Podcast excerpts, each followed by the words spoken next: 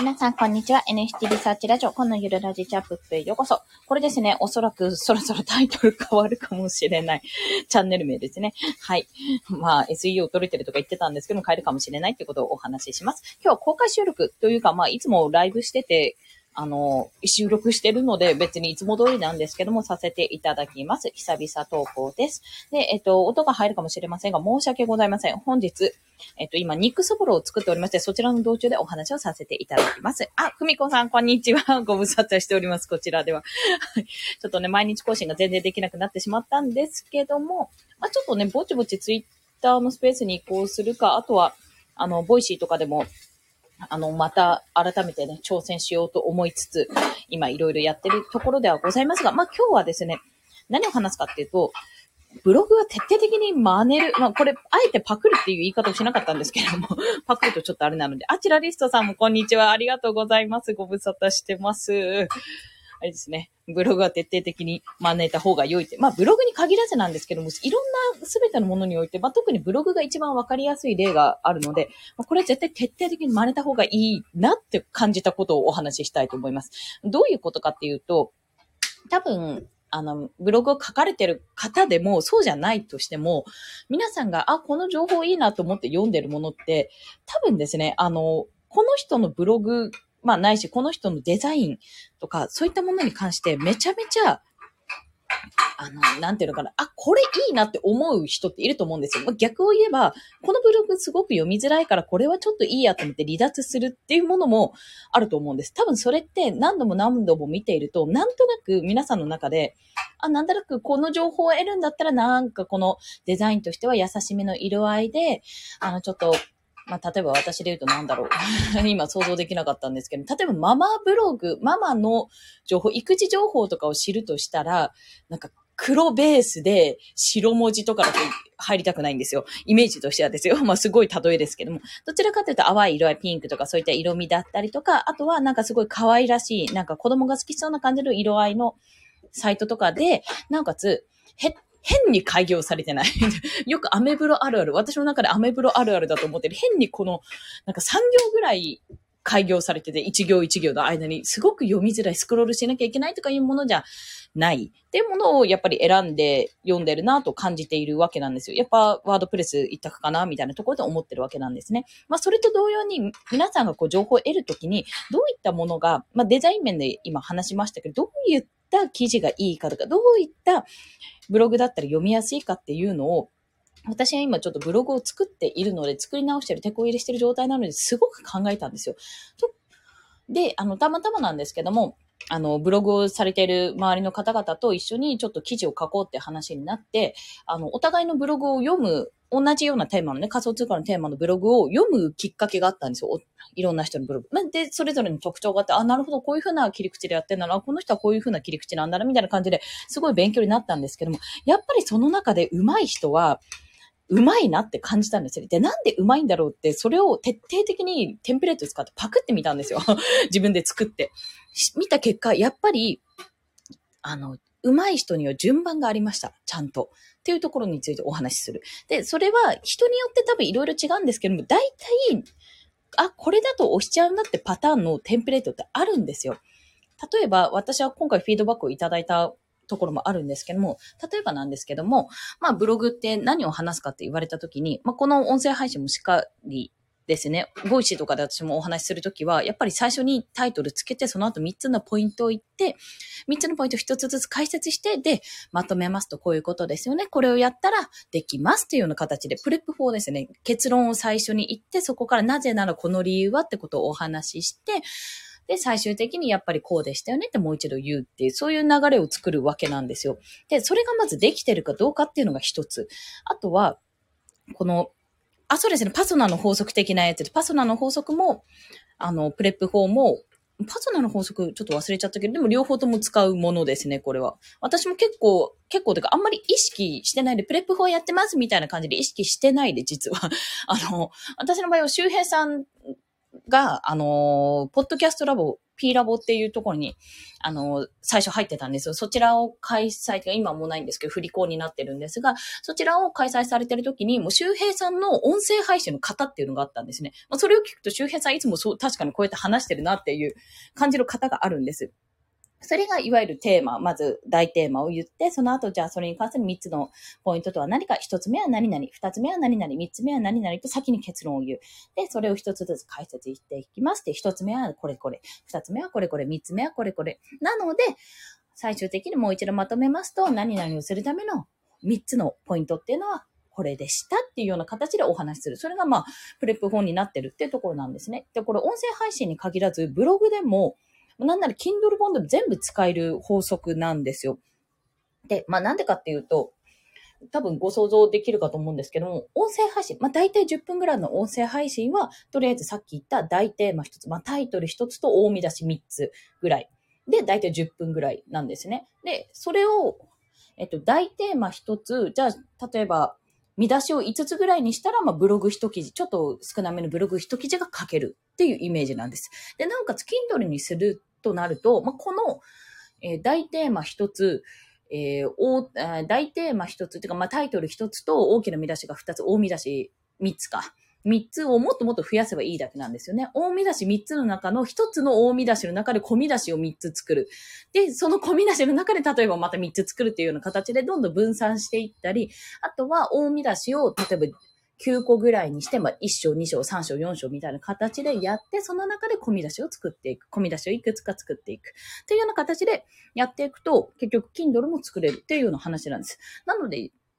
要はもう、大きなテーマからどんどんどんどん分散させていくってイメージでやっていくと、音声配信から多分これ YouTube でも同じことを言えると思うんですけども、音声配信でも使えるし、YouTube とかの動画配信でも使えるし、もちろんブロブログでも使えるし、なんだっけ、もっと大きなものです。Kindle とか、それこそ有料教材とかまで使えるってこと。逆を言えば、どんどんどんどん大きくしていけば、その分、教材レベルのものになっていくっていう話なんですね。で、これだけじゃダメだったんですよ。そう、これも大前提だけど、あ、そうですね。枝分かれする感じのイメージですね。はい。あ、みゆきさん、こんにちは。よろしくお願いします。ありがとうございます。嬉しいな。すいません。今日ブログの話をめっちゃしちゃってる。最近ちょっとブログを本気でやろうと思ってるので、月30万をまず手始めに稼がないといけないと感じているので、ちょっとそれをね、やるためにいろいろ勉強してるんですけども。で、上手い人ってどうやってるかっていうと、私が感じた上手い人ね。私が感じた上手い人は、とにかく、あの、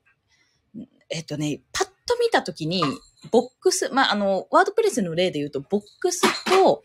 あと、え、ボタン、ここをクリックみたいな感じのボタンですね。ボタンと、あと文章ですね。で吹き出しとか、そういったワードプレスでいう1、いやすみません、すごい音が鳴ったな。いろいろちょっとレイアウト関係でいろいろあるものを全部、大体全部駆使してる。で、駆使してるのにごちゃごちゃしてないんですよ。あと図解だ。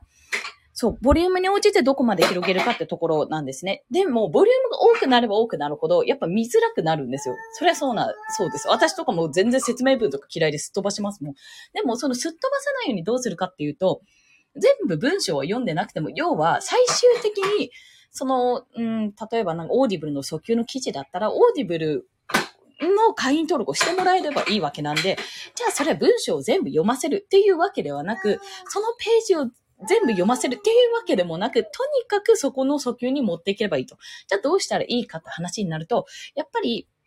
文章はもちろん大事ですよ。文章はもちろん大事なんですが、見やすさなんですよ。途中で離脱させないようにするっていうところが、めちゃめちゃ上手い人がいたんです。そ うね、あの、熱弁するとめちゃめちゃ上手い人がいたんです。で、まずその上手い人が何をやってるかって言ったら、まあ大体イメージですよ。イメージで言うと、えっ、と、文章の塊があるじゃないですか。一文一文の文章の塊が、じゃあ何文以上ないって考えるとね、ちょっと待ってください、ね。4、例えば5文、5文か、5行か。5行あったとしたら、それ5行以上はなかったはず。そんなに長文なかった。間に絶対、そこの間に例えば図解が入ったり、あと、ボタンとかリンクとかが入ったり、あとはね、ツイート埋め込んだりしてます。そういう形でやっぱり画像とかアイキャッチを使って飽きさせないような形になってるなっていうのをすごく感じましたね。で、そう、余白の使い方がうまいんですよ。余白の使い方がめちゃめちゃうまいし、やっぱそこで、あ、なんか、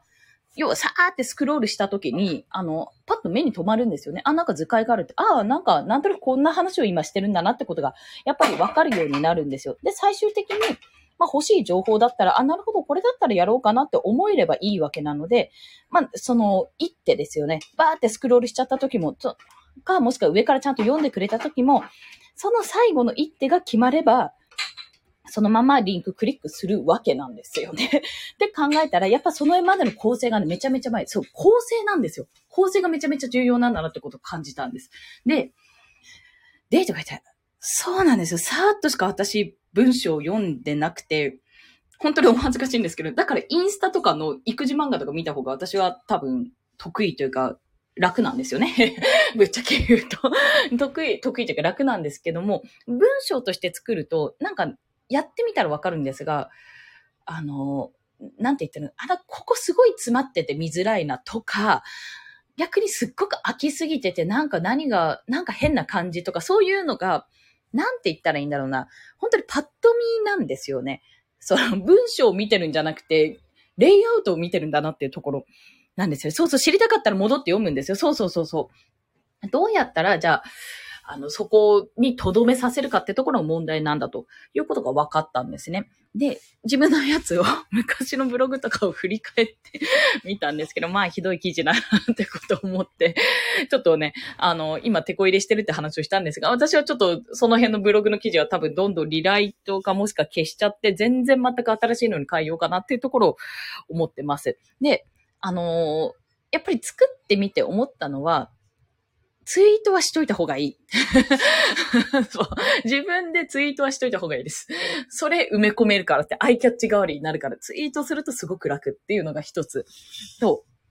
あとは、まあ、アイキャッチ画像とかは、なんか、え、そんなの作れないよとか、なんか図解とかめんどくさいよってなる場合は、まあ、全然図解があったらすごいいいですけど、図解がなくても全然大丈夫です。写真です。写真一枚何かしらあれば、その見出しの下に写真をポンって載っけとけば、あ、こんなような話をしてるんだなってことがなんとなく想像できる。それだけで目が一回休まるってところなんですよね。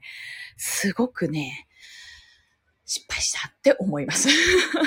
いろいろね、過去ね。今はそうじゃないですけど。あと、今回言われたのは、あの、フィードバックで言われたのは、やっぱり一番最初、見出し、見出しというかなんだっけ、三つのポイントって言ったら、一番目のポイントに、やっぱり、えっと、訴求したいものを置いた方がいいってことを言われました。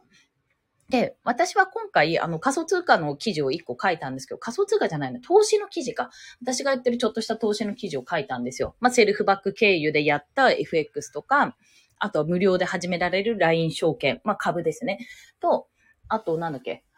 あれか、仮想通貨か。仮想通貨ってのをやったんですけど、仮想通貨のところに持っていきたかったんですね。最終的に。あれが一番、まあ、手っ取り早く楽にできるよなって思うんで、私が一番長く続けてるやつだしなって思って、それを一番訴求したいから、一番最後にしたんですよ。三つ目のポイントだから一番重要だろうと思ってそっちにしたんですけども、違うと。もうみんなそんなこと言ったら離脱しちゃう。一番最初に絶対持っていった方がいいと。で、一番最初の LINE 証券の方は、ちょっとあの、まだ取得してなかったんで、アドセン、アドセンスじゃない、アフィリエイトリンク取得してなかったね。まあ、ただの普通のリンクだったんですけど、それは絶対もったいないってことを言われたわけなんですね。なので、まあ、その構成、順番やって、難易度とかを、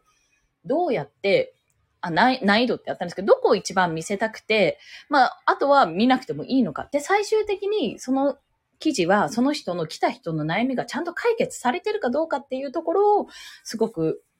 なんていうのかな、言われた。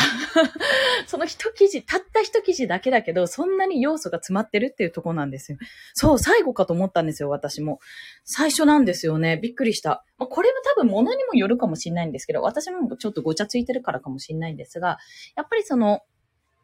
難易度、難易度って、うん、難易度じゃないな。難易度別だったら LINE 証券が一番だったんですが、まあ真ん中ではないよなって。で、おそらく最初に持っていかないと、きっと、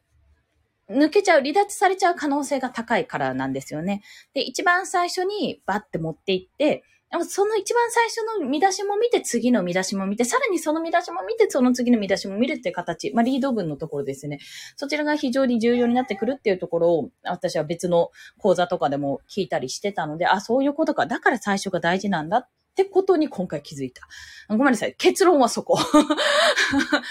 あの、私の今回のこの収録はめちゃめちゃ下手くそな収録です。結論はそこ。一番最初に持っていった方がいいっていうフィードバックと、ブログってめちゃめちゃ構成、まあ、レイアウトの部分が大事なんだって。見やすい、離脱されないページを作るっていうのが非常に重要なんだっていうところ、今日はお話をさせていただきました。めっちゃ熱弁しちゃった。大丈夫です。あれができました。あれ、ブログじゃなくてもブログブログばっかり言ってるから3文字のバビブベボ系が全部ブログって言っちゃう。えっと、そぼろが出来上がりました。よし。で、まあそんな形でお話ししたんですけども、まあそもそも私自身も、あの、こんなブログの話をしてますけども、決してブログをずっとやっていたわけではなく、まあ、ノートとかもしたことありますが、本当に今、まさに勉強しながら、クライアントワークで勉強しながら、あ、こうすればいいのか、ああすればいいのか、こういう構成の方がいいのか、あ、これ最後に持っていけばよかったのか、みたいなところを感じながら今自分のブログに落とし込んでるっていうようなイメージです。で、ブログは、まあ、オワコンだ、オワコンだって話もあるけど、ぶっちゃけそんなに読まれないとは思いますけど、でも最終的に何か調べたりするときって、今、何かじゃあやろうっって言った時ってブログなんですよ、最終的に。何度も何度も見返すって。YouTube って何度も何度も多分見返さないんですよね。あ、ふみこさんありがとうございます。ブワーって喋っちゃいましたけど、ありがとうございます。もう結局その見返すかどうかとか、最終的にブログに行ってくれれば、あの、もっと詳しくわかりやすく知りたい人はって言って、例えば動画ね、YouTube の動画とかのリンク載せとけばそっちに飛ぶし、まあ、なんか本当にターミナル駅、ここに全部が揃ってるよっていう、一つ、なんていうのかな。なんかギルドが出てきたけど、まあでも自分のなんかお店ですよね。自分のここに全て集約してます、自分のコンテンツは。あの、スタンド FM もここから聞けるし、ここ経由で聞けるし、もちろんスタイフからブログに飛ぶこともできますと。で、ブログは普通に記事を書いてますし、このコンテンツはもっとわかりやすく知りたい人は、耳で聞きたい人はスタイフとかツイッターのスペースもやりますと。で、あとは目で見たい、動画で見たい人は YouTube もやってます。あとメルマガもしね、登録した人、もっと詳しく知りたい人はメルマガ登録みたいな形で、なんかすべてのえーと、自分のコンテンツをまとめるところっていうイメージ、家とか店とかそういったイメージになるので、結局のところブログは作っておいて損はないし、しっかり作り込むとすごく信頼度が増す。ってことが分かった。そう。ああ、素晴らしい、みゆきさん。すごい。あれですね、去年、私も去年からなんですけど、全然なんかもう、ワードプレス立ち上げたけどもう、全然って感じですよ。まあでもそこを今ちょっと掘り返して2つのブログがあって、両方ともあの NFT の方を強くしようと思ったんですけども、いや違うと。今は確実にお金を得るためにはもう少し、もう少し参入障壁、参入障壁じゃないな。もう少し、えー、読者か、読者が入りやすいネタから始めないといけないんだってことに、まあ、気づきというか教えていただき、アドバイスいただき、まあ今、前やってた、ちょっと更新ストップしてた主婦ブログの方ですね。フリーランスブログの方もう一回再開してるっていうような形になってます。まあ、投資関係の 記事をいきなりババンと出しましたけど。まあそこら辺を手こ入れすることによって、じゃあ自分が今まで作ってきた、最近作ってきた NFT の方は、じゃあどういうメディアにしようかなってことをもう一回考えればいいだけなので、結構ね、面白いブログを作るのは、でも時間が足りないということをよく感じます。はい。ありがたいです。本当はい。というようなことで、ちょっとバーっと話させていただきましたが、今回はブログは自分がこの記事いいなとか、この人のブログいいなって思ったものに対して、もう徹底的にパク、パクる、いや、失礼。真似した方がいいと。レイアウトとか、記事の構成とか、あとどういうワードにヒットしたかとかを徹底的に自分がやった内容をすべて 自分が検索したことあるワードでやってみるとか、そういったことをしてみると、非常になんか、あのー、なんていうのかな。昔、本当に、私も1年前の自分を想像しながら作ってるんですけども、ちょっと昔の自分を想像しながら作っていくと、すごい記事とかもわかりやすくなってくると、まあ、自分自身を感じているので、もしよろしければお試しくださいという、そんなお話でございました。ああ、やっぱりあれですね。一週間近く喋ってないと、いや、喋ってないわけじゃないんですけど、喋ってないと2、20分ぐらい 喋ってますね。お恥ずかしいです。もう少しまとまった、ちゃんとしたお話ができるように、ちょっとリハビリをこれからも続けていきたいと思います。まあ、そんな感じで、皆さんこんな時間に今日もお聞きいただきありがとうございました。ここ最近はおそらく NFT と、あと自分のブログの話とかが多くなるかと思いますが、引き続きお聞きいただけると幸いです。はい。シェイさんが、いやー、マジないっすよね。時間なくて。ほんとね、ほんとないんですよ、時間。まあでも、乗るようにね、乗らない日は書かないですけど、私、企業案件で普通に、あの、執筆を毎日やってんだから、その流れでやんなきゃなって思って、今日もちょっとこれから一記事書けたら書いてきます そんな形で、今日も、今日もじゃないか。また明日も頑張っていきましょう。コンでした。では、また、ありがとうございます。口がカサカサになっちゃった。